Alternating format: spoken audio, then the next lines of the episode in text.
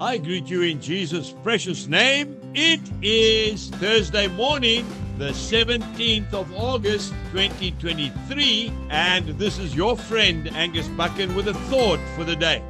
We start off in the book of Psalms, Psalm 37 and verse 5. The Lord says, Commit your way to the Lord, trust also in him, and he shall bring it to pass. The Lord gives us enough strength for the day, strength for the strain. I think you've heard me say that once before. I was looking through an old diary and I came up with an entry that I'd made in August 2001, 22 years ago. My, where's the time gone? And I, I really want to read this to you. But before I do, I want to say to you we need to sit down and we need to count the cost. We need to stop rushing around.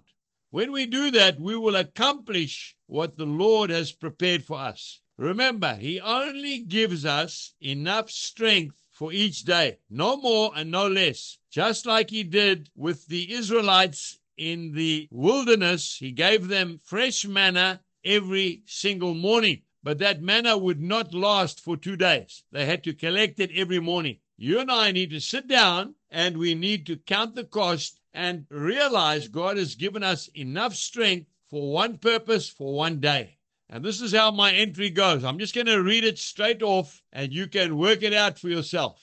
The second expedition of the seed sower, and I am sitting at a familiar place now on the banks of the mighty Zambezi River, looking over into Zambia.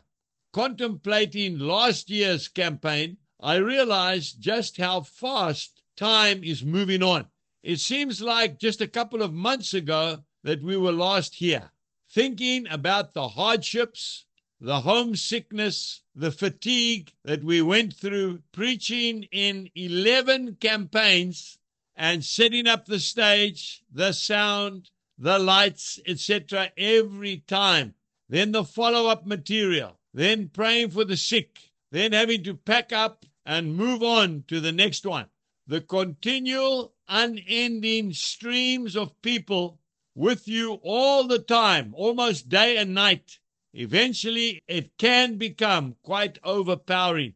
And then Jesus reminded me very clearly in my quiet time that He would give me enough strength for the strain, and that only as I need it but also that through the strain, I would learn many new things and mainly about myself. Father has promised me that He would not allow me to be tempted above that which I am able to handle.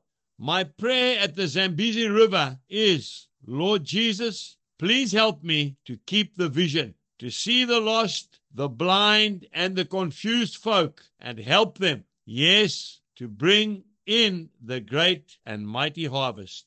Amen. Jesus bless you and have a lovely day. Goodbye.